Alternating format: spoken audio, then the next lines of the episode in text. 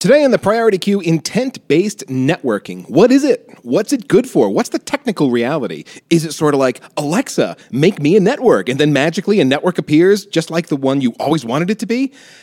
Yeah, sort of. I mean, in actuality, there's a lot more to intent based networking than that. There are APIs and message buses and abstraction layers and event handling and state enforcement and compliance reporting and so on. Put another way, intent based networking is kind of hard, especially when you try to handle complex networks of size and multi vendor environments. To talk about intent based networking today, we bring you a sponsored show with Apstra. Apstra has brought an intent based networking product to market and is garnering a ton of attention now that intent based networking is capturing the imaginations of networkers. Joining us today from Apstra is Sasha Ratkovic, Derick Winkworth, and Doug Gourlay, all of whom I believe have been guests on the Packet Pushers network before. So, guys, let's jump right into the discussion here. We want to figure out.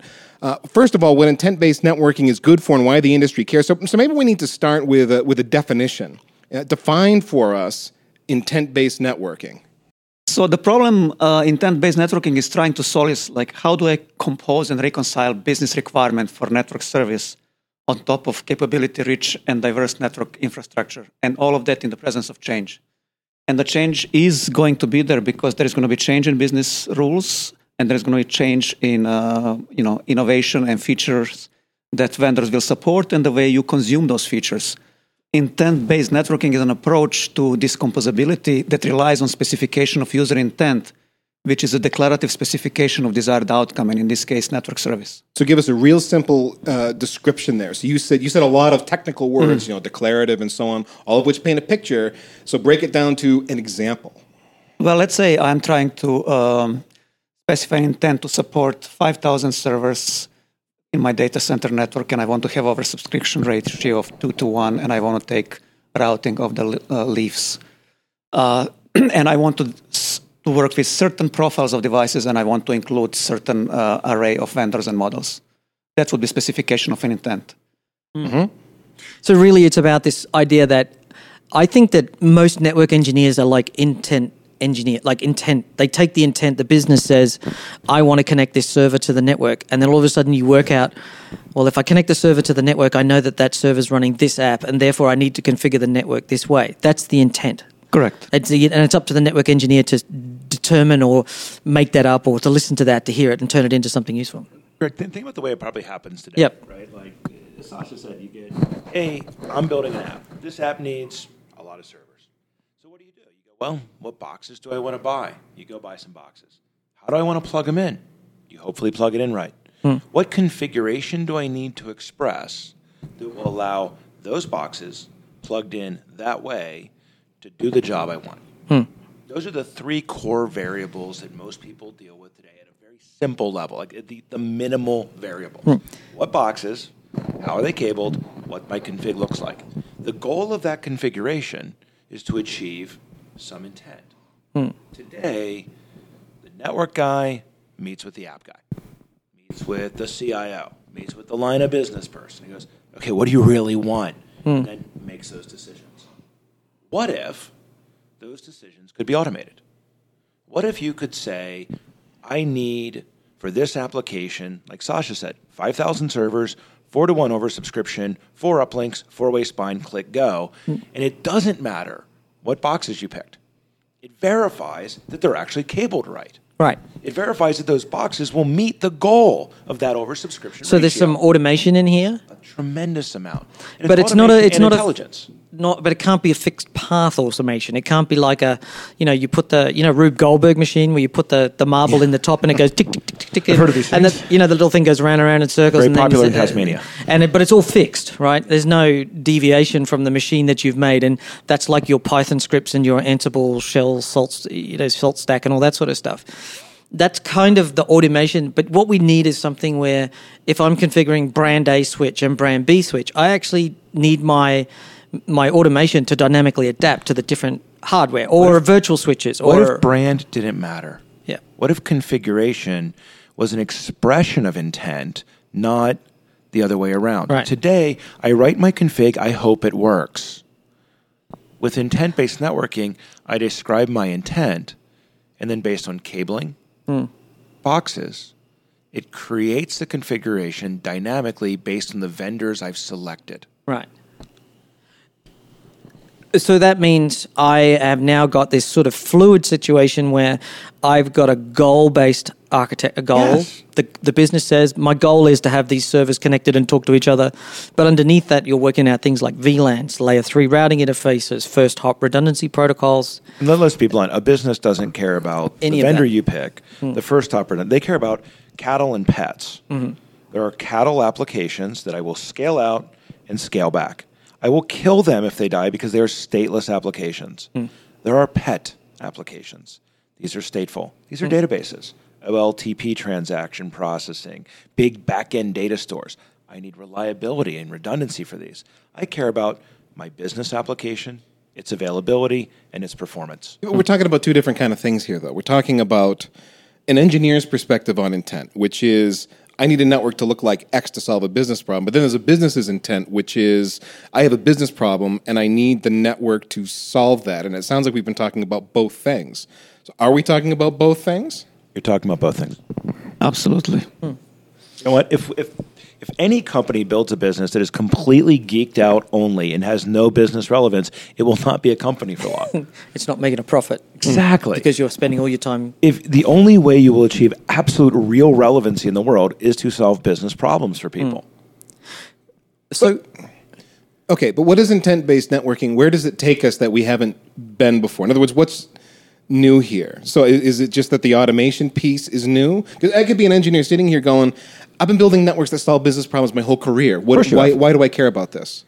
Today, I will guarantee in the majority of environments, the lowest, unfortunately, I, I, I disagree with this, but the lowest paid person on the networking totem pole is probably CLI bound, knows one vendor, mm-hmm. and is the primary reason a, a particular vendor is selected for a network. It's not that the vendor delivered the best availability. It's not that that vendor had the best system. It's that my staff was trained on vendor X, so I'm going to buy vendor X because they know how to work because that. I because can't that's retrain the all help they desk know. or the. I can't train my junior engineers to do something different. Why should the most junior engineer in the organization be responsible for a commercial decision that sometimes is seven to nine figures? Hmm. And so far, we have been only talking about one aspect of intent based networking, which is automation. And we talked a lot about configuration. Mm-hmm.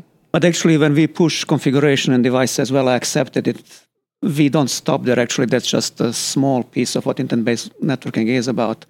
What's even more important is for you to define what are the expectations that should be met before the service is declared operational, which means how do I tie telemetry and expectations and auto generation of anomalies after this configuration is pushed. Now, to do that, you have to be able to reason about this intent and reason about it in, in scale, meaning when this intent can be huge amount of data. And that part was actually quite difficult to Yeah, achieve. Th- th- th- There's, there's a lot of things there. So, one, this is a question I actually wanted to ask and clarify for people.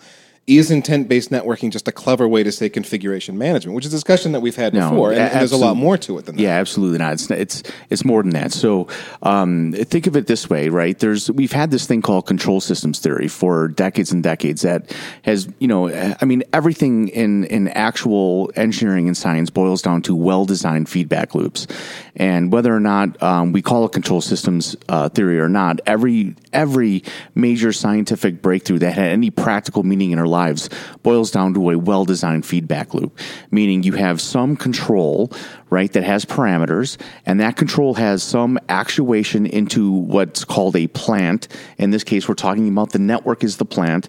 So you have uh, mechanisms reaching into the network that influence its behavior. They, they control configuration, they control routing, they control flows, they control you know whatever it is, and then they have telemetry coming back from the plant or from the network in this case, going back into that mechanism, right? And that mechanism has to understand what that telemetry should be in, in order to understand what the network should be doing or the plant should be doing, so to speak. So, so let me use a car metaphor there, right? So if I'm hammering down, if I'm driving down the motorway at 70 miles an hour, and all of a sudden my car starts to do 75 miles an hour, I see my telemetry, my speedo, and I go, "Ooh, I'm going too fast." I take my foot off the accelerator and I re- slow back down to 70 miles an hour.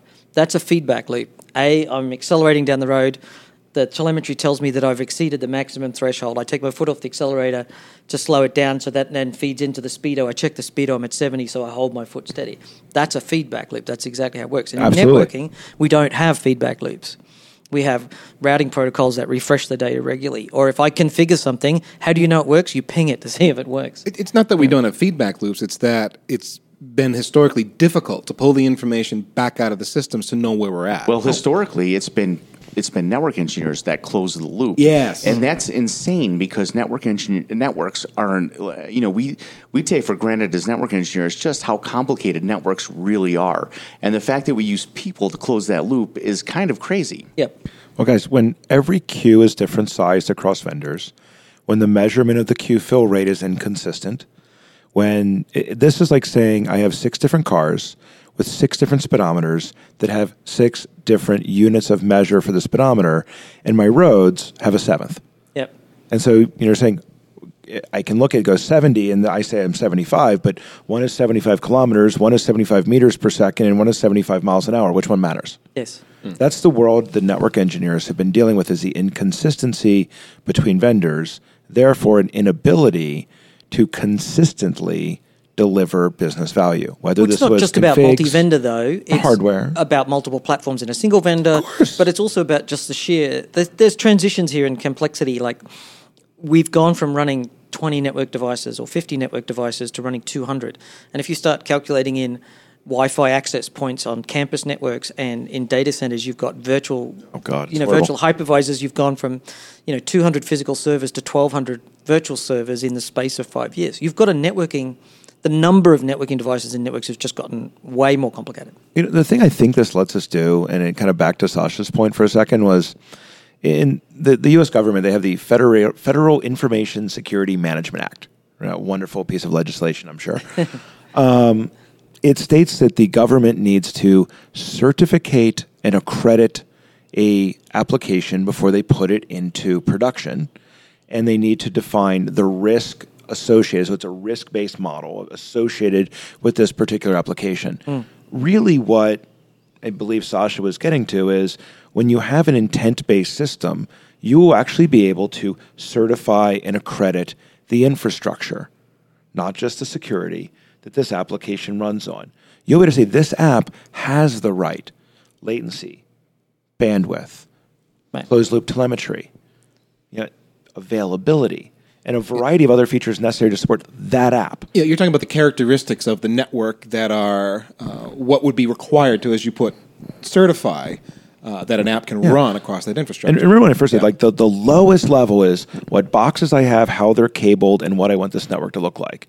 When you go up one level above that, we're talking about what are the latency, what is the bandwidth, what is the queue depth. You start going up other levels. What is the availability? What are the reconvergence times upon failure? When you combine the totality of those metrics, we're now talking about you know a second generation progressing towards really you know third generation type of intent based networking system that says I can actually certify an infrastructure for a specific business application or, or many of them. Again, because the intent, you describe what you need the network to do, and then you've got that feedback loop, uh, telemetry and other sorts of data coming back out of the network that certify it is behaving the way I intend. Yeah. Yeah. And normalized, as Greg said, not just across vendors, which I'm using as a gross example, mm-hmm. but across platforms within a vendor. I could have a network that is Catalyst 4900s, Catalyst 6500s, the new Catalyst 9000, Arista 7500s, and Arista 7048s, hmm. and make a determination as to whether that aggregated infrastructure is capable of supporting my business applications requirements. Day one, can it? Day two, can this part of it? Day three, for the specific application, have I placed the containers or virtual machines or bare metal workloads Yeah. on the right systems to meet the business expectations of performance of my business application? Okay, so before we go down the road of the stack, um, one thing we got to we got to bring up here. We talked about multi-vendor. We talked about uh, different platforms within the same vendor. But what Which about is more complex than multi-vendor What- I mean, sometimes. What, what, what does this mean for disaggregation? In other words, if I want to start rolling my own network with Whitebox and a NOS of choice, does intent play into that? Does it matter? Well, it's even it's even more applicable uh, because again, I believe intent-based networking the most important problem it solves is this composability at scale. And the question is, how do you compose a set of white boxes which may have different, uh, you know, support for protocols? So the whole point of intent-based networking is actually how do we bring all these features and uh, have them be driven by uh, intent. Delete Well, this. I, I would argue that with an intent based system, your ability, your freedom to choose a disaggregated model or a white box model or a mainstream vendor model, you gain that opportunity. Because it becomes more an issue of can I interface with that system, whatever the system is, and you somewhat abstract away the differences. In other words, like we were talking about the choice early on hmm. of I know this CLI, so I'm going to pick that vendor. Exactly. That that goes away because now you're interacting with the intent-based system and the platform underneath. You can choose for different reasons other than what the operator needs. The intent based system will dynamically construct the appropriate configuration for the box to meet the business hmm. expectations of that series of applications running So that, that means you get an intent. So let me, let me break it down into an example that I think I used occasionally. If I think of intent based scared. networking, I, I've got a conne- I've got an endpoint I'm connecting to the network like a server. So I've got to plug that into a port, and that port What's on the server? an app. What, what app? Could be anything. There's Cats? a printed Is there cat circuit images? board. And It could be a cat Lots of image. cat You know, images. I mean, Lots what of does cats. Greg like? Greg likes cats and kangaroos. Greg like cats? I like iPad apps. No, I'm just joking. All right. I like dank memes mostly. Dank me. Oh, Okay. yeah, sorry. so dank I thought you liked server. calico cats. We, uh, w- so I think the impo- so I've got a server and an app, and I'm plugging it into an Ethernet port. Now the next decision is a network engineer that I have Did to you make plug it in the right port or the wrong port? I just So am that's- curious. That's just one of them, right? It's a very important question. Exactly. The second question is what VLAN should the port be in? That question, did you plug it in the right port or wrong port, predicates us. And then the question is what are the default spanning tree settings for that port? And then you have to decide is the VLAN on that switch or do I need to create it on the switch? And then I have to decide if it's going to trunk that VLAN up to the next switch or do I need to configure an L3 interface for that? So all of those things are like policy things. So we, your network architect defines your network policy that says this is your spanning tree settings for, for BPDU guard and all those things. And that's the policy that you'll put on an edge port. And this is the spanning tree policy for a trunk port and you'll have guidelines for allocating VLAN IDs and IP address allocations. That's all policy. So intent to me is partly about I want to connect this server to the network so that it can transfer data with other servers in the appropriate zone. But there's all these policy bits associated with it about creating VLANs and spanning trees and you know that sort of and queue buffers, QoS if you're into QoS. But um, I'm not a big fan of QoS. I've already gone deep enough into enough networking technology Yeah. that people probably have to have at least a master's to get this podcast. That's right. but you know, you think about it, and so what we're saying with intent is that intent says I could automate. We'll talk more about the mechanics of this in a minute. We'll get Sasha to talk about graph theory and stuff and how this is actually done. But intent is saying like if I plug something into a port, there's a whole bunch of well-known, well-understood policy that if I could just assemble the policies together in the right order and then do those configurations, I could work this out pretty simply. Yeah, that's right. So you, you would have, and uh, again, Sasha will, will no doubt go into this in greater detail, but you have this reference architecture, and, and you know, if you think about like the hierarchy, right? There's architecture, there's design, there's implementation, right, and then there's operations, or you know, there's some variation of of, um, of hierarchy like that. Well, you have some reference architecture, and within that architecture, you have these design patterns that repeat. And these design patterns are composed of well understood things, things that we've dealt with our whole life, like um, routing adjacencies, routing, you know, uh, sessions like BGP neighbors, things like that, OSPF adjacencies, whatever it may be, VLANs. Uh, you have um, forwarding plane related features, ACL, QoS, uh, et cetera, et cetera. So if we have all these well understood constructs um, in the context of some design pattern, which is again uh, further in the context of some reference architecture, then what intent should allow you to do is um, have those design patterns repeat as required as you perform operations. Okay, but but does intent allow me to actually break free of traditional protocols to get things done in a way we hadn't thought of yet or wouldn't be able to do uh, because we're trained and used to using BGP and OSPF? Could I complete my intent and allow the system to figure out a forwarding using non-traditional technologies? Static if you will? routes? Static routes. Ooh, Yes, so I mean, you know, the bottom line is that first of all, intent-based systems should be not opinionated, which means you can, you know, decide to use traditional protocols, but Sasha, there's can not. I interrupt you one second? Yes, please. If intent based systems are designed, designed to be not opinionated, why are they on this podcast with Greg and Ethan? It's, it's not opinion, it's perspective. So you see what I'm saying, though, Sasha? Yeah. I mean, in theory, if I get to a point where I tell the network, where I tell the intent-based system what I want from the network, I don't care how it's accomplished, Exactly. right? Exactly. So again, intent holds this whole information about the infrastructure, the state of the infrastructure, the state of the policy. So you have enough information. An intent-based system gives you ability to reason about it in programmatic fashion, so that you can actually get all the answers that you need to to to set the systems correctly. Hmm.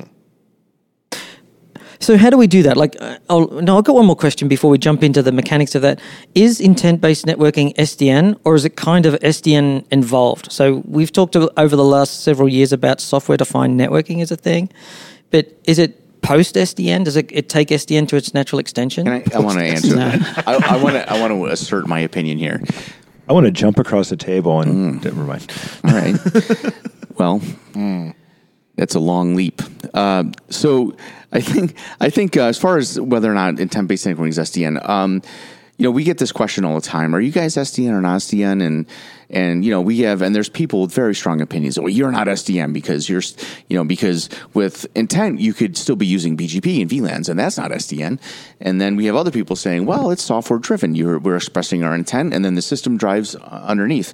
Um, our answer is well it's been it's my understanding, and certainly Sasha can correct me, but um, I don't care if you call us SDN or not. We don't claim to be SDN. Our what our goal is is to make it easier for network engineers to get stuff done.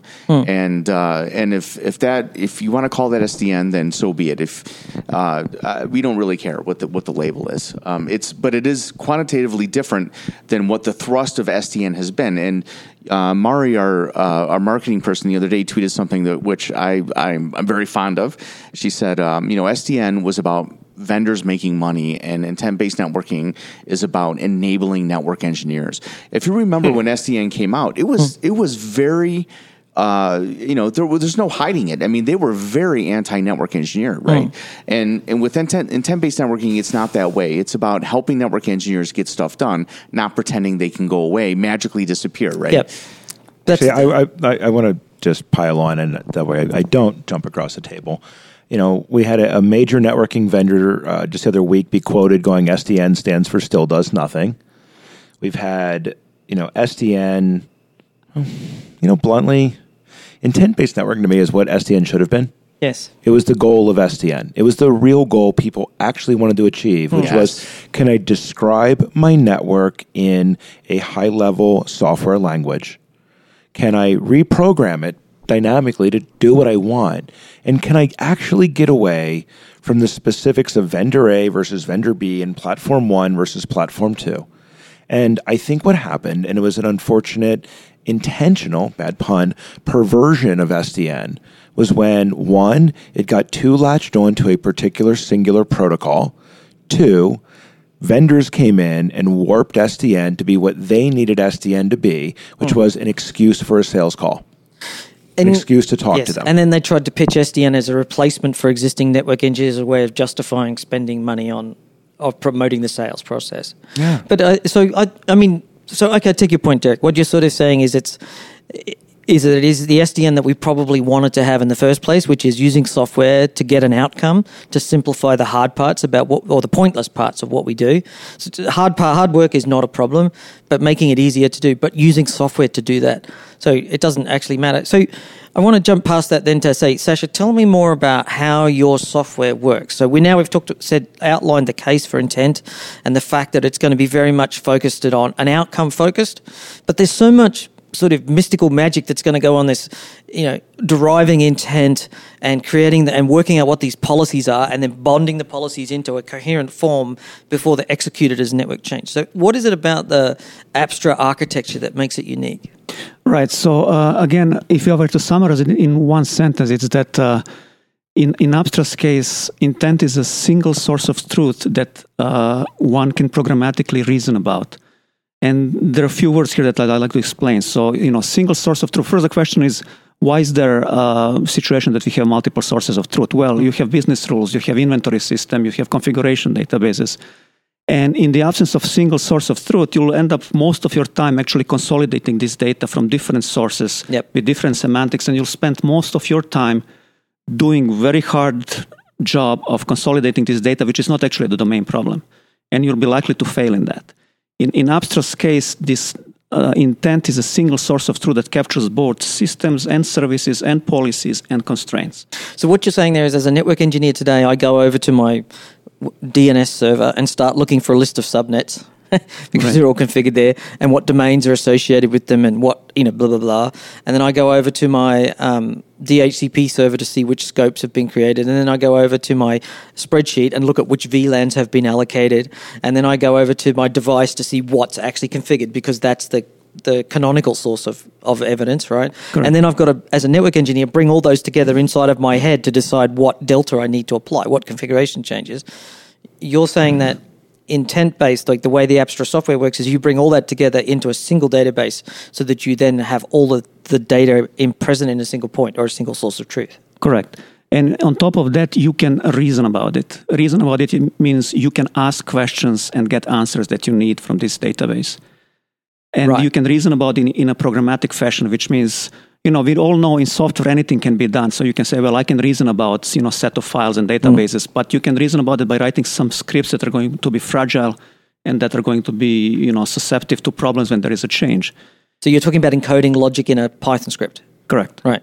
So that's not reasoning, that's linear. It might be branch orientated, but it's fundamentally it's reasoning, but it's it's dumb reasoning in, in that sense. It, what you're talking about is a more advanced sort of machine learning, artificial intelligence type Greg, idea. Greg, we have to hold on the vodka, ice cream, and smoothies are here.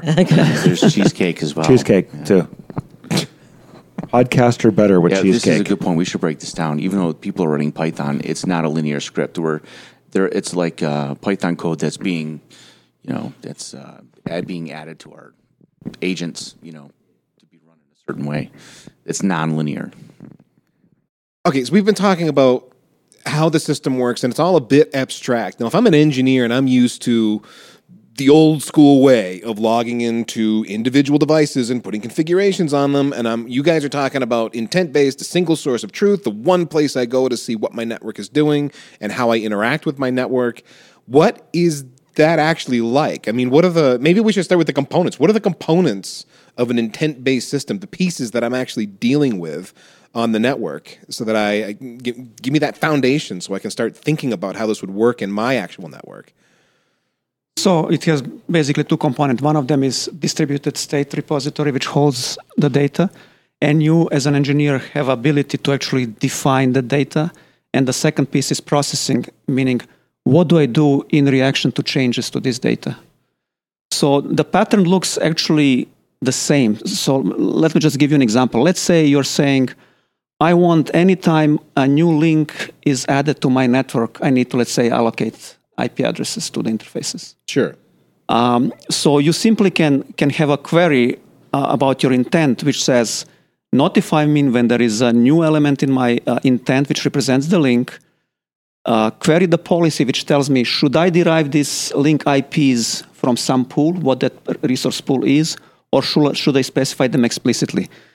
So pretty much what what network engineer has to do is, uh, you know, he always is going to deal with the same piece of code which he's going to express this request in almost in English terms, like I did right now, and then Through, he, through like the abstract interface, there's some kind of a GUI or Right. a CLI or something that I'm interacting with. exactly through an, through an interface, he's going to be able to express this uh, request, which says, "Notify me when there is a new link," and then there is going to be a piece of code which is he's going to say, "Well." Do I want to allocate these link IP addresses from a resource pool or, or speci- allocate them specifically? And that, that's just during provisioning, right? So, Sure. Um, let, us say something already exists, right? Um, like you, you're running VRRP, right? Um, and you want to know what's happening with VRRP. If you do it today, um, you have two or three routers participating in a VRRP process on your network, and you want to know what's happening in that process. There's standard information you're going to collect if something goes wrong. You're going to have to figure out which devices are, partic- first of all, participating in that VRRP process. Um, and that may not be well documented, by the way. so uh, you may only be aware of two of the three devices that are participating. And then once you have that information, then what do you need to really troubleshoot? Well, you need the real IP address, the real MAC address, um, the interface number, the You open up three SSH terminals, you type show VRRP on each device, and you attempt to reconcile the configurations to make sure that they're.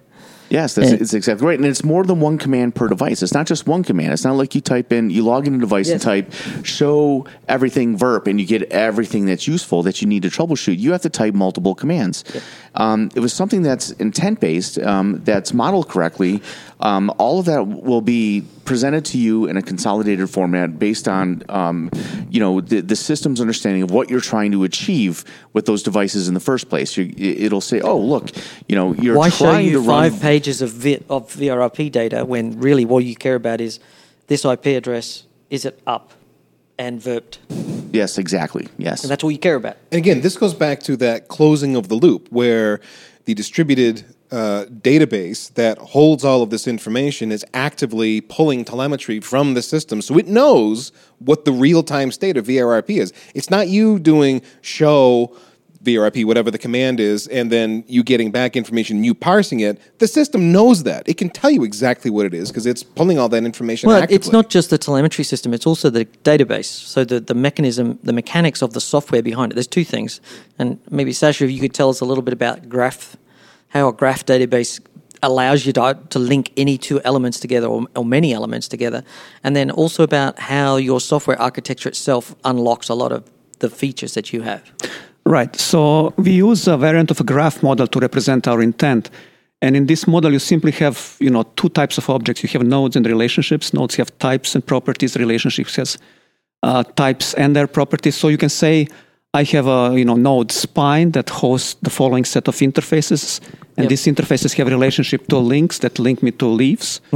Once you have this kind of graph, you can run a query that actually traverses this graph and gives you answers to Sure. about the connectivity. And now, if you wanted to create VLANs on that interface, you can just point to other nodes in the graph and say these VLANs are on this interface. Correct. You can say I have customer Pepsi that has a, a, virtual network marketing, which has endpoints on servers A, B, and C. These servers A, B, and C Mm-hmm. Happen to be connected to leaves X, Y, and Z. Yep. And you have immediately all the information with all the resources available to you so you can render proper configuration. Again, not that you'd need to know that as an end user, as a consumer of the system. That just happens to be how it's working internally. Correct. So uh, we didn't mention this before, but there, there are two users of AOS system: operator persona and the developer persona. So operator persona is the one who operates AOS, and he's playing it like in a console and gaming cartridge mode. He has some controls that he can play within a, within the constraints that are given to him, and he only makes some uh, corrective actions and he observes the state of the system. But then there is developer persona, which actually develops this what we call reference design cartridges, which implement the translation from intent into how things are done. And this is where this opinion takes place, but that's all under the full control of a developer persona. So that's a bit like when you get a game, when you buy a computer game, the first, you know, the levels, say 10 levels of the game are laid out for you and you play them through. And some people say, right, that's enough for me and I'm off. I'm finished the game and I'm on to the next one. But some people want to go and get a game map and start developing their own maps. But the game has done 80% of the work. You're producing a map for that last bit. It's like Grand Theft Auto, where they allowed a lot of player-driven, player-developed content. Yep. Hmm. But the cars are all done for you. The game's all done for you. All of the mechanics is in place, and you're just building out maps to make the, thing. abi- is that a fair? Yeah, the, the ability, the abilities in the system from the first day to do a very large number of the repeatable patterns that most networks are built around, but also the abilities in there to recognize that you might have unique requirements, Yep. and you need to create that unique connectivity pattern, that application pattern that's going to work for you, and then repeat it as many times as you want. So your Grand Theft Auto car, you might want to have your car in pink with big fender benders. You can make that. If that works Mod- for you, Greg, you can have You that. can car. make your network model with big pink paint job and, and you know big chrome bits on the side. Suicide doors, lowered extended axles, the chrome package, just there's the way you be like limits it. to that, though. In other words, it's got to be constraints on a system like this. So, for example, Apple with Siri, um, if you're a developer for that platform, you actually have Siri intents, and there's a certain number of things that you can ask Siri, but they're limited. You're constrained by the things Siri understands. How constrained are we, you know, in the Apstra environment? How, how do we How do we express ourselves? So we are not. I mean, you can you can think of Siri being that operator persona, and there was developer persona that developed Siri and the, and the and the commands that she can react to. So right now you have a developer persona that can build Siri application for networking. Ah, so in other words, we're saying the developer can create a set of intents that allow us to build, as Doug, what you were saying, those unique patterns that you need to be able to repeat in your environment. In theory, you could build about anything. Absolutely. So your network help desk then could go and just literally click a button and a thing would happen just the same way. You know, maybe there's some inputs about IP addressing and VLAN, whatever it is, but the network architect or the network engineer spends the most of um, her time configuring up the development part and saying this is the model, this is the policy, this is the sort of things we're expecting to see. And so you're really getting away from this CLI mastery to delivering value back to the business because all of a sudden you're working at faster templates, um, you know, solving more advanced problems like QoS policies that go end to end across the network. Correctly, yes. So exactly, developer persona. We help developer persona insert his expertise into the system, and he only focuses on the domain problem. Actually, he hmm. doesn't have to worry about this accidental complexity of fetching the data Right. from databases and things like that. Well, uh, Greg, th- think about. I mean, let me give you kind of two examples that you know maybe will be illustrative of this. The the first is a hyper non-realistic example, but let's say you have a data center, thousand racks, large spine, maybe multiple spines, whatever works for you, and somebody in procurement started off with Cisco switches, and you built it out. Then they bought Arista switches, and then you had to learn that. Then they bought Juniper switches, and then you had to learn that. Then they bought Cumulus and put it on top of Whitebox, and then you had to learn that. In the model Sasha's talking about, I can describe my goal one time, and whatever procurement goes and buys, I can plug in. And as long as I plug it in correctly, it'll work. But there's a second example, though, that's also worth considering. If my goal was to have a leaf switch, and that leaf should connect to four spines. And let's just say it should have 140 gig connection to each spine switch. If I took one leaf and I connected it right, one link, 40 gigs to each of the four different spines, and it's going to come up and work. If I took the second one and I connected all four ports to spine one, today, in almost every single network out there, it will also work. And it's going to come yeah. up. Yeah. But let me ask you a question. Yeah. How do you find that problem today? Yep. How do you look at that? What what gives you an alert or alarm that says that leaf switch Yep. has 160 gigs of great performing connectivity to the wrong box? Yeah. Mm. We How do you find that? I actually went through a customer recently, and they actually found it through the application of an SDN platform. Right. They literally put it in. All of a sudden, the SDN platform went, "This is the topology of your network," and they went, "Ooh, What's that? right. that picture's not right." Because usually, you know, the line card that they plugged all four ports in in the same box um, dies, and then people are like, "Wow, we lost an entire rack." How did we find it? Change control. Yeah. That's how we found it. So- because unless you're doing a hard target CDP, LLDP crawl of the network, like that SDN controller did, you're not going to find those types of problems until they become your customers' problems. Yep. So another example is, I mean, you know, we talk about reasoning about intent. So one aspect of reasoning is semantic validations. So, for Yep. example, we saw the AWS outage, which was which happened because there was no semantic validation of the change. But for example, you could put easily put semantic validation in your system to say, well, I'm not going to allow people to have to put five spines in maintenance mode because you know one person can go and do, do one, the other one can do another. So you can actually put semantic validation about any insertion of intent. And you can also dynamically calculate some parameters that are used for expectations. So again, using similar example, you can say, I want my fabric uh, utilization not to go over 50% on all my fabric links. But let's say again, you go and put some spines into maintenance mode. Because of this change, you expect that traffic is going to go up, and you can actually have this 50% parameter be dynamically calculated based on the state of your source Right. of the truth. So taking your spines in and out of service is actually just an autonomic, like a, an auto magic functionality. Exactly. It'll say I can do this. And as somebody who had to upgrade 12 spine switches and the switches took 45 minutes each to upgrade, that would actually have been a nice feature. Um, I wanted to You talk. might actually sleep that night, Greg. I didn't in the end. I only did half of them. Came back the next day and did the rest of them. Got paid for two days instead of one. Um, hey, big spender. yeah, yeah. So one of the other things too, as part of the preparation for the podcast, Sasha, we were talking about your software architecture, and you were indicating that it, these intent-based systems, the, the way you write the software matters a lot. And you're talking particularly about parallelism and this ability to do multiple requests at once, and that's so anybody could build an intent-based system. Well, not anybody, but there are intent-based systems, and then the, the actual software mechanics matters. Do you want to explain that? Sure. So again, as I said, this intent represented as a graph can become fairly complex. Our decent size intent has millions of objects in it. So now, if you had a each process. Well, it's not just objects; it's the connections between the objects. Exactly, exactly. and that's what it. So where so just to jump back a little bit, normally in a SQL database you have an index and then you have the data in a row, Mm-hmm. right? And that's uh, a, it's not a that's not a graph. The idea behind a graph is that you have an object and you have connectivity connections between every.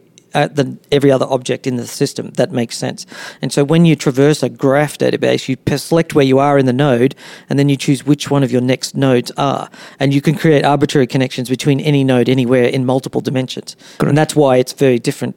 And if you and the audience don't make sense of that, just go and read the Wikipedia article, which will talk about graph GRAPH databases and ex- give you enough insight to sort of comprehend that. So, if you're thinking about graph databases, don't think SQL, don't think structured, don't think tables. It's quite different. So, Right. Yep.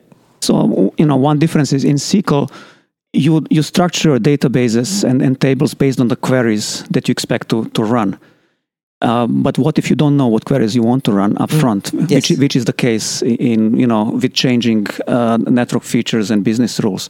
So with graph databases, you don't have that that problem. Actually, you can simply create dynamically new relationships, and then they allow you to actually get answers that you care about. Mm-hmm. And that's important in a network because you might have, let me take the simplest case again. You might have an Ethernet to port in the network today, and today it might be an access port with server X attached to it that's running ser- application A, but tomorrow it might be a VMware server that has 50 VMs with 50 different apps on it. Correct. So that you can't use a normal database to do that because you have to be able to add and delete connections between those facts Correct. in the database. Yes, absolutely. And then on top of that, you have to actually scale the processing of these changes because, again, imagine this huge, huge uh, database. Now there is a change in it. And we, I, we have mentioned this many different reasoning plugins. If every plugin was reacting to every change and then say, well, I don't care about this, that wouldn't scale. What we actually do support is execution with par- parallel processes that can sup- subscribe to a small subset of state that they care about and then these processes can be horizontally scaled and placed on a servers and you know you can have as many as them as you want. Hmm. So the ability to actually specify a subscription to a subset of interest is actually extremely important. And again it comes for free in, in aos So if something happens, so if telemetry discovers something that deltas in the network, an object in the graph changes, then you've got these processes constantly monitoring multiple points in the in the multidimensional architecture, and then all of a sudden those things can start to flag that something's come out of whack. You've exceeded a threshold or whatever. But to do that, you have to parallelize, and that to all those monitoring processes have to be parallelized, and that to me sounds like just p- hard software grind to make that go. correct if if uh, if i were to start this from scratch this would be the first problem i would focus on and it's a very hard problem to solve but we, we have it done So he who wants to do intent-based networking today has got to have solved that problem, and it's not just just going to appear out of the That is- woodwork just that is because you said. And, and you know what? I'm going to extend that um, statement. It's it's not just he he or she that wants to do It. it It, yep. or whatever is appropriate Mm-hmm. and correct in today's parlance. Sim, Them. sis, whatever they them, sis. them Z, uh, that wants to do intent-based networking. Um, it's not. It's not just intent-based networking. The network. This is the thing. Um, the network is a living thing that's constantly in motion, right? It's it's uh, when you want to develop against it or develop automation against it. It's not something where you can just write a little script and run it and, and does some nifty automation thing. It's you know if you really meaningfully want to change the way we do networking um, in terms of automation, then you have to account for the fact that it's a living thing, and and. Uh, and this is what intent-based networking gives you, right? It's it's real, meaningful network automation, and it's it- so it's not just about intent-based networking. It's about automating the network um, in a way that's you know in a meaningful way. So, okay, question about this. We've got all of this to do networking. However, this really sounds like we're solving maybe we're applying this technology to networking, but intent based could mean anything up and down the IT stack potentially. Is that true? There is not nothing networking specific in, in our architecture. Yeah. You know, it, it's all about this uh, what we call reference design cartridges. You know, but again, what goes into them, it's not necessarily specific to networking. In other words, you could write a cartridge that's non-networking that is using intent to solve some other with- part well, of the IT uh, and, and you know, to be shameless here, with the Apstra operating system, the answer is yes. With that platform, if you wanted to automate something other than the network, all you have to do is model it. And and Ah, the Apstra operating system. Where does that sit? Is that like a central controller running AOS, or where does that fit into things? I know we've talked about this in the past, but I think it's kind of important to bring it back up. Yes, so uh, so the architecture consists of, uh, as I said, the center of the architecture is distributed data store, which serves as a logical communication channel between the agents. So there is, you know, uh, a set of processes that manage the store, and then there is a set of agents that interact with managed infrastructure. So yes, there is a server with set of processes that manage distributed state and all these reasoning agents. And the agents then are running on switches themselves, the endpoints that are being uh, managed under the system. Correct. So we have we have a couple of options there. So agents can run on the on the devices, and or agents can work in a proxy mode where they talk to the managed element via whatever protocol is supported. And again, this proxy agent may be talking to a switch, but that this proxy agent may be also talking to a third-party system that you want to build integration with. be talking to VMware or AWS. Mm-hmm. Right. And and the whole architecture is is built out of these stateless agents. Even this application agent that perform this rendering of a configuration, for example, that, that Right. sit on our server, they are the same anatomically as the agent that sits on, sits on a device. And, and, and Derick, I think you just hit on something really important there. I was nodding my head vigorously. You said Yeah, it, It was. could be- it was kind of creepy actually when you were nodding. your it could be It's weird. It could be AWS. You're kind of making the point that whatever it is that's being managed, you're abstracting it away with that agent, if you will, and then allowing the system to just kind of manage it for you. So you can bring all endpoints of your system under the care and feeding of the one, well, the one source of truth. Exactly. As I said, the main problem we are solving is composability at scale. It's kind of like you know, one ring to rule them all, one ring to find Well, them. you know what? That's actually that's actually it's an interesting uh, question because um, the thing is, if you don't want to conflate a bunch of systems, right? I mean, there's a lot of different there's a lot of overlapping and interdependent systems inside of an IT infrastructure. And if you didn't want to put them all under the control of a single server, you could model multiple independent processes separately and have multiple servers managing those processes separately. You don't really have to have a single controller to rule them all. Okay, so now now I want to now I want to get down to something real uh, kind of specific and personal. If I'm a network engineer and I've been listening to this show, I've gone, this is some interesting technology. Maybe it's the first time I've heard about it. I'm trying to wrap my brain around it. I kind of get it. Uh, but maybe I'm going, it just feels like one more thing that's going to maybe complicate my life. It's not going to be like I've bought, I got 500 tools here, three of which I use, one of which I like. This is like, why do I, why does this make my life better? Is that a? Do you see the, the point I'm making? You should be nodding your head vigorously too, because we, we've been both been down this road of, of crappy tools that we spent a lot of money on that didn't make life better at the end Oh, of the day. this is my yeah. This is my story, right? Um, on the on the vendor side is like you know I've I've lived through this history of tools that did not deliver on the promise, or they just barf loads of information at network engineers, and it's information that is actually not very useful to accomplish much much of anything. We pay lots of money for those tools to produce lots of pretty graphs, very colorful graphs that do not meaningfully impact our lives, or uh, you know they they do some automation, but they're very narrow in terms of vendor or platforms um, that they support or um, features that they support, right? Protocols they support, stuff like that. So what what this does is, you know, right now there's a lot of people trying to trying to automate different aspects of their network. And there's there's a right and there's a wrong way to capture the complexity of the network so that someone can uh, do meaningful automations without having to have a computer science PhD. And and this is the and this is really you know if we're going to get down to um, brass tacks, this is what it's about. Um, automating the network. I said before, it's a living entity. It's a living distributed system that is incredibly difficult to do. And I and I this is a realization I've come to. Um, you it, it's there's so many parts to doing it correctly that it's unless you have a team of PhDs like Google or Facebook or whatever, um, you cannot meaningfully automate the network unless you're, you know, maybe your network is 10 nodes and it never changes and you can automate things that way because the network itself will never change. But what happens if there's a merger, an ac- acquisition? What if you're larger than that and your network is always changing, right? And you have real constraints of actual networks. You know, you've you've been down this road, right? Someone says, "Well, we got to add this application," and then you you pull up your handy guide and you know your your your design standards, and it says, "Well, we're going to add these leaf nodes," but then you go to add the leaf nodes, and then the power guys come back and say, "Oh." Well, there's a problem. We can only add two more racks in this room because of power, so we're gonna have to put the other four racks in this other room. And by the way, we only have this much space for this much fiber. So, um, you know, this is to drastically impact the con- the congruency of your network, and then you're violating your design standards, right? Um, you know what I'm saying? I, I, I do, and I think ultimately what it comes down to is when when we st- first started talking about software defined networking, I was never actually all that caught up in the mechanics of it. What I saw it as a way of avoiding the bad part, like the ugly part of you know this uh, the tedious detail of configuring something at the CLI day in day out.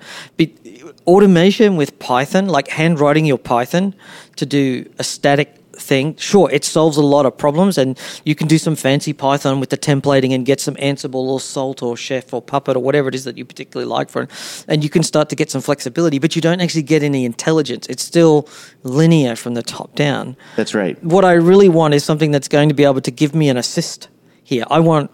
I don't want to buy a car and then have to put a horse in front of it and drag it down the road, which right. is kind of where a lot of this programming is, right? Because y- y- I- what I want is something that's actually going to to give me the horsepower so that I can actually stop um, doing the tedious calculating a billion variables in the back of my head and then fingers crossed if it actually works. And that's the difference, right? If when variations like that occur in your network, when you suddenly run against constraints that cause you to have deviations in the network, right? Exception. This is the thing. Exceptions are the rule in the network. Over time, every network grows organically with exceptions, and that breaks your handmade Python automations, which are linear, and you, then you have to rewrite them. With an intent-based system, you can actually uh, you can compensate for this. You can accommodate I've done, this I've been involved in systems where I saw somebody, I saw a team of four people write scripts month in, month out for a year and got it all working.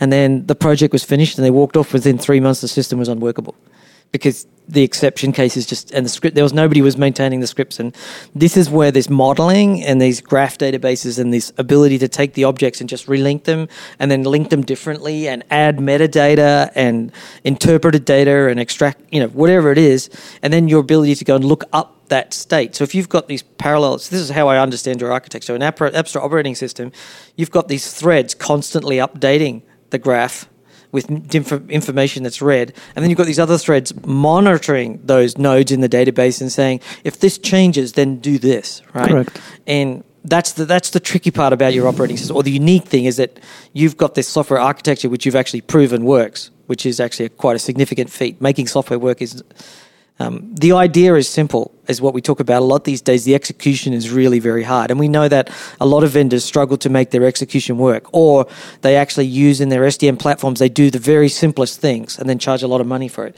Because they started out with this great big dream that they're going to change the universe, and then they realize that actually just changing someone's mind is about the best they can come up with. Well, right? well- and it's like, Yeah, well, Greg, it's almost like, as we said earlier, we Yeah. want people to be able to find their problems before their customers find them. Yeah. Right? We want people to stop thinking about VLANs and VXLANs and start thinking about how applications need to be segmented. We want people to stop thinking about HA, start defining their uptime requirements. Stop thinking about lag hashing, define the bandwidth requirements. Stop measuring port queue depth and port to port latency, define the application performance standards. Define the standards, define the policies. This system will implement the auditable controls that ensure that this app, your applications on the infrastructure you have meet your policies, exceed your standards, and therefore achieve the governance and regulatory compliance requirements you've set for your business. Okay, but Doug, so so this is actually a good closing question. So you said stop thinking about lag hashing and stop thinking about all these you know specific things, VLANs and VXLANs, and a lot of network engineers are going, yeah, but that's all the crap I know. So, what skills do I have to have as a network engineer all of a sudden? What shifts for me if I move to intent based networking? Th- think about what's happened. Okay, the the cloud providers today are, and it's unfortunate for the network guy. The cloud providers are doing this today in Amazon, Azure, GCP, on behalf of the business, and an unfortunately large number of workloads have moved and will probably continue to move that direction. I believe that we need to be able to build our networks to the same capabilities and standards, and even then exceed them as the cloud providers have. What these cloud providers have are a set of homegrown tools and capabilities that, in many cases, are very similar to what Sasha's been describing in this podcast. They've had to build it themselves, they're not commercially available until now. Your point being, the game is already up if you Yeah. if you hadn't noticed. Yeah. And it's And time for us to upskill. We've talked about baby. this many times. I- I've said to you, we have to build private clouds that have to be feature comparable to public clouds, or people would just go to public clouds. And a lot of enterprises are saying we don't want to keep capitalizing. Some enterprises do want to capitalize these assets, and some of them want to move to an OPEX model, and they see that going to the public cloud as a way of getting away from the next capital spend. So sure, but we still have to build private public prob- private clouds like functionality inside our data centers where if I click a button, a whole bunch of things happen without me manually touching any of them or having spent months developing a script that does them, which Greg. breaks when something changes. if your next network is not as flexible as Amazon, Google, or Azure, the next one you build in a data center, go find a new job. Yeah, it'll probably it'll, it, you may build it, but you won't be around much longer. You won't. I suspect not. And you have to have these software levers to be able to make these changes. I'm a CLI jock, man. I hate saying that. I wanna- but the I- reality is, yeah. you have to do that, mm. or your network and therefore your job Well- will be unfortunately Well, it's, irrelevant. and it's not even because you're going to be obsolete or because networking is going to, you know, all the things that we do in networking will still be Ethernet, it'll still be MLAG. the business just won't invest in you doing it the third time. because they'd much rather go and give it to the cloud and just get rid of all that to some extent. And that, that's not something new, Ethan. We've been talking about that for ages. Yeah, it, it, it comes up in, in all of our channels in different contexts, and it keeps coming up over and over again. And even today, Yep. we happen to be sitting in Las Vegas recording this at Cisco Live, and we were talking at, to people in the social media hub who were saying there's a business in figuring out how public cloud works and helping companies get there because it's happening right now. It's happening right now, yeah. Yeah. Well, they're, they're getting opportunities to go and do public cloud instead of private cloud because, you know, We're sitting here at Cisco Live. There's several, like thousands, about 10,000 people running around Vegas right now that love networking. By the way, I was here in November or December. It was Amazon reInvent. You know what? Mm. There were 30,000 plus people here. and you know what they want to do? Not buy networking stuff. that's right. and I wanted to, regarding the question about required skills, I want to offer Yeah. a very pragmatic answer, which is give us a call and we'll put you in a seat of developer persona and you can experience it yourself like for Yeah. one day. Hmm. We have done it actually with customers and the, the feedback was tremendous. That's a good So- point. So How have they one of the things that? that? you told me in the when we were prepping for the show was you literally go you have like a defined process for customer engagement. Mm-hmm. There's usually like a first meeting where you outline things, a second meeting where you go to the next level, and the third meeting is you actually sit down with them for a day and you say this is how you create that Correct. The map for the game. You know, custom do your own custom mod or something like that. And once you get to that stage, people get it pretty quickly. Correct. So it's your. I kind of took a few things away from that. One of them is understanding how this works is not just a listen to one hour podcast. You know, which thank you very much for listening. But you know, you, there's a lot of mechanics in here. You have to see it to believe it. Correct. Right. Th- That's a good. That's a fair statement. It's and then the second one is is once you get to configuring the developer stuff, then you'll get the mechanics of how it works. You've got to think like, just like thinking like BGP or thinking like OSPF or thinking like, and honestly, just thinking like OSP, BGP makes my brain hurt because that's a dumb idea. But you know, it once you get that far, like you didn't learn BGP overnight. You might have spent three months learning it. Correct. So learning developer modes in that same sort of it takes a while to get there.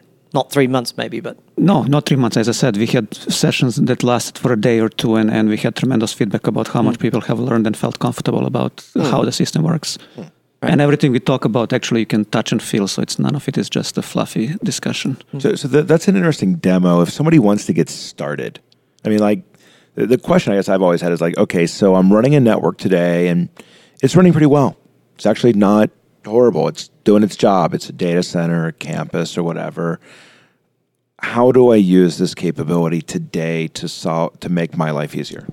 actually, I want to address two things. Uh, There was a question just now about uh, it- Doug was just saying uh, previously about not having to think about depths and, and load balancing hash algorithms, stuff like that. I, I, would actually rephrase reframe that a little bit.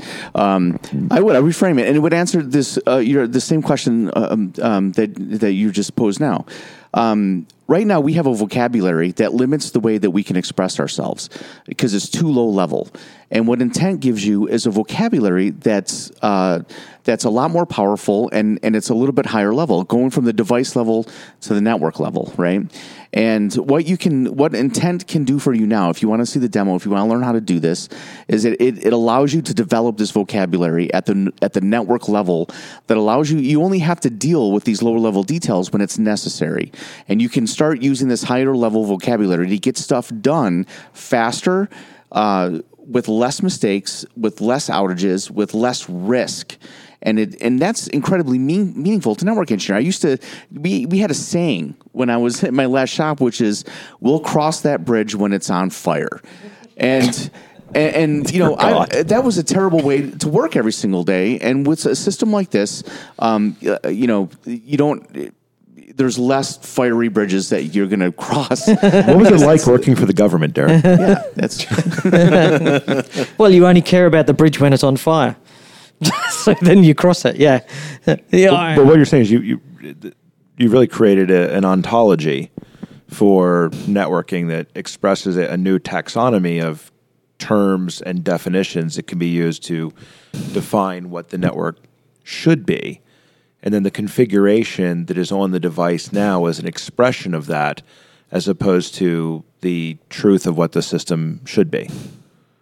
You know, one of the most eye-opening things for me, I was I was uh, raised as a Cisco IOS engineer, just like everyone else. Um, when we became a network engineer, and and I had this uh, moment. It was almost like you know seeing the light for a second when somebody. I, I heard so many things about Junos right back in early two thousands. I heard so many good things about it, but I didn't wrap my head around what it was until I actually put my fingers on it. And and then I started playing with it and I realized this is what they're talking about when they say this, that, or the other thing. And and intent based networking is the same way. When I came to Apstra and I and I, I, I heard out of Sasha's mouth all of these words, right? Um, in the beginning, it, you know, it, there's he says all these you know things, and and if you're not if you don't know what intent based networking is, it can be a little overwhelming. And after a few months, I had it was almost the same experience over again. I'm like, wow. Now that I've been playing with AOS, I'm starting to see it. It's just like you know that experience I had with Junos. Like things can be different, and the best way to understand it is not just to listen to podcasts, but to play with it, get your hands on it, experience what you can do with it, and then then you'll start wrapping your head around it. Okay.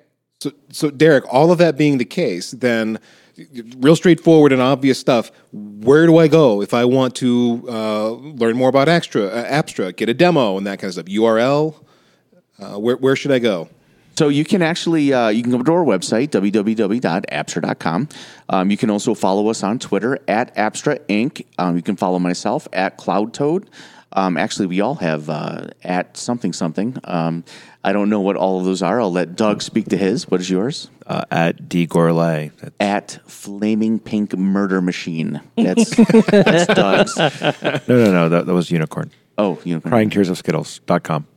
Uh, so, I mean, you, you can go to our website. You can follow us on Twitter. We have, uh, you know, lots of interesting things we post on Twitter um, about intent-based networking, about new developments in networking, uh, not just about us that we post there. And uh, you can reach out to us. We have videos. We have webinars. We have, you know, uh, we have a, a, pleth- a plethora of resources for you to, you know, to dive in. And then, you know, finally, if you really want to uh, play with it, we have an open source repository of tools you can you can play with now that um, that that allow you to uh, start experimenting with this. And then finally, if you want, if you actually want, you know. Uh, to take that next step, you can you know you can schedule time. You can uh, you can get AOS in your lab, and you can start uh, you know you can start experimenting.